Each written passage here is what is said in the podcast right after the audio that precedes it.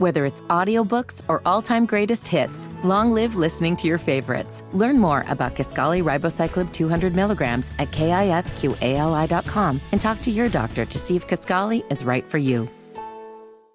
It's Matt Ryan to the bench. It's Sam Ehlinger, Ehlinger to QB1. Will any of it matter if he's running for his life? Sam is because an offensive line can't block. The offensive line can't block, how do you get a running game going? What's the point of having Jonathan Taylor in the backfield? And you're going up against the Washington Commanders. I mean, all of a sudden, we're going to regret trading away Carson Wentz. Tony Katz Good to be with you. JMV joins us right now from 93.5, 107.5. Uh, the fan. Let's first talk about uh, Matt Ryan uh, to uh, the bench. There's video of him yesterday uh, at uh, wherever they were uh, training there, and he's walking through things with Coach Reich. He's like, "Look for this and look for that." Uh, clearly, being helpful in all the public words. Uh, he's been a, a, a true uh, sportsman, a, a, true teammate all the way. Privately, what is this benching like? How did the Colts teammates uh, see it, and what do we think it means for the future?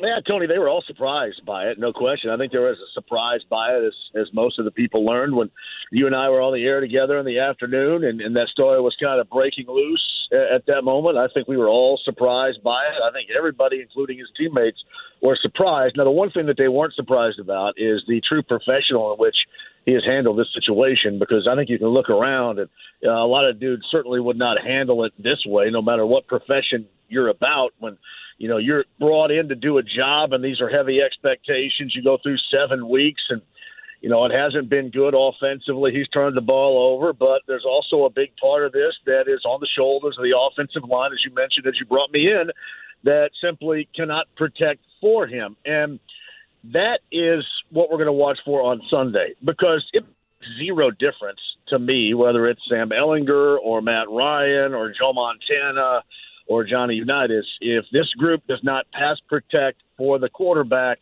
they have no chance. I will say this when he's been given the opportunity, Jonathan Taylor has run at a decent clip. We've seen this team, even beyond Taylor when he was injured, from Phillip Lindsay to Deon Jackson, run at a decent clip.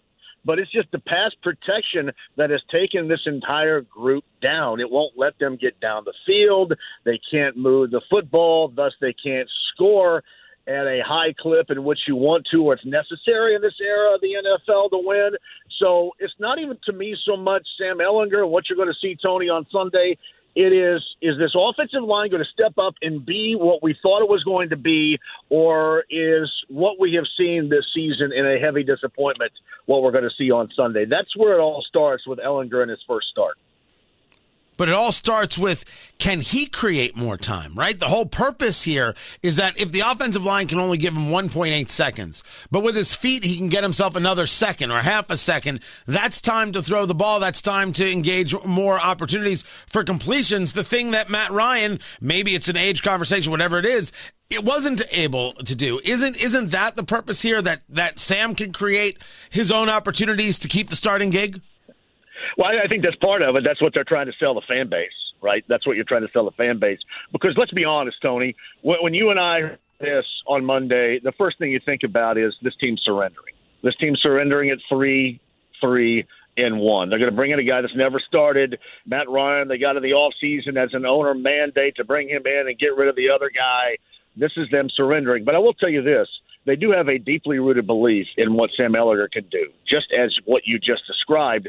The other aspect of this is too, if they really truly wanted to tank or they wanted to surrender, you would have continued to play with Matt Ryan in the fashion in which offensively they had played through the first seven weeks of the season. So this is not a tank. This is not a surrender. But what this is, this is a crossing your fingers and hoping that what you said, the escapability, the mobility, the extending of the play can happen with an offensive line that pass protection has been awful with a guy that has much better legs than 37 year old Matt Ryan. I'm skeptical about the overall package and what you're going to see because I'm sure we'll get into it. Washington up front has four of the better dudes on that defensive line that don't need blitzes to get after the quarterback.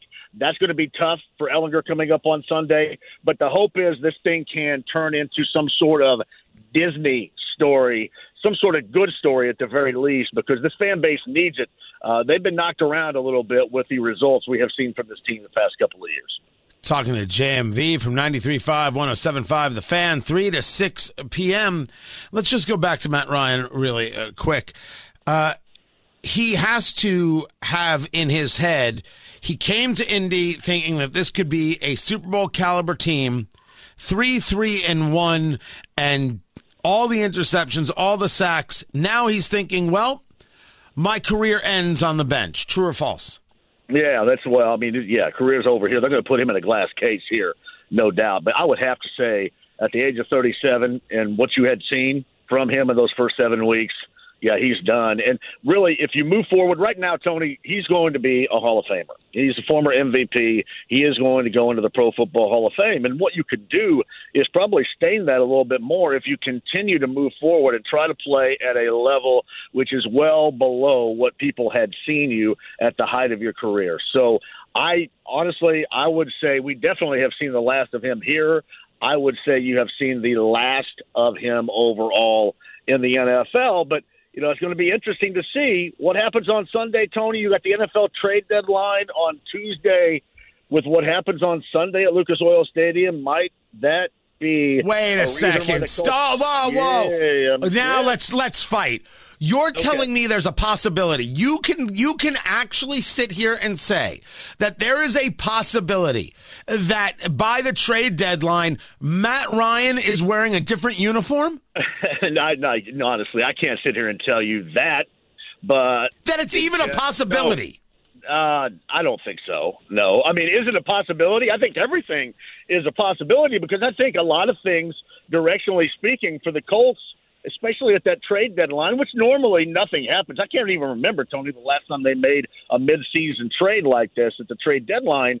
I, I can't say that there's absolutely no chance, but I don't believe there will be. Um, I would be floored if they were, but there are certain other players on this team that are on one year deals that maybe teams may value that are making a, a playoff, a division run that they may take a run at. And this is where, Tony, the Colts have to be careful because right now they're lucky. You bring in Sam Ehlinger and you have told the fan base that there is no tank, there is no surrendering. You're three, three, and one in a crappy division in an AFC that really only has a couple of really, really good elite teams. You have to be careful in how you're perceived by your Colts public and your fan base.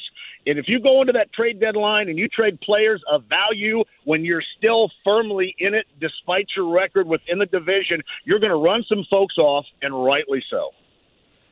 Now let's take a look at this game. Uh, the Washington Commanders, uh, not uh, not necessarily a uh, what's the word we're looking for? Great team uh, by any stretch of the imagination. Uh, you, you you would assume that this is an opportunity for uh, the Colts to have uh, the the start of the winning record and be like, okay, we're we are in this thing, even though in the division we're wholly screwed, having lost to uh, to the to the Titans. Uh, what what is this game to you? Is this a matchup in the air? Is this a matchup on the ground? Is this a defensive battle? I'll give you a little Southern Indiana dialogue where I'm from. Uh, Taylor Heinicke is the starting quarterback in for Carson Wentz uh, coming up on Sunday. He sucks. Uh, we may see um, Sam Ehlinger sucking. We may see a battle of sucky quarterbacks on Sunday. I think probably there is more of a possibility of that than actual good football, but there are some reasons certainly to watch. Certainly with Ehlinger in mind, and if this offense can have any sign of life whatsoever.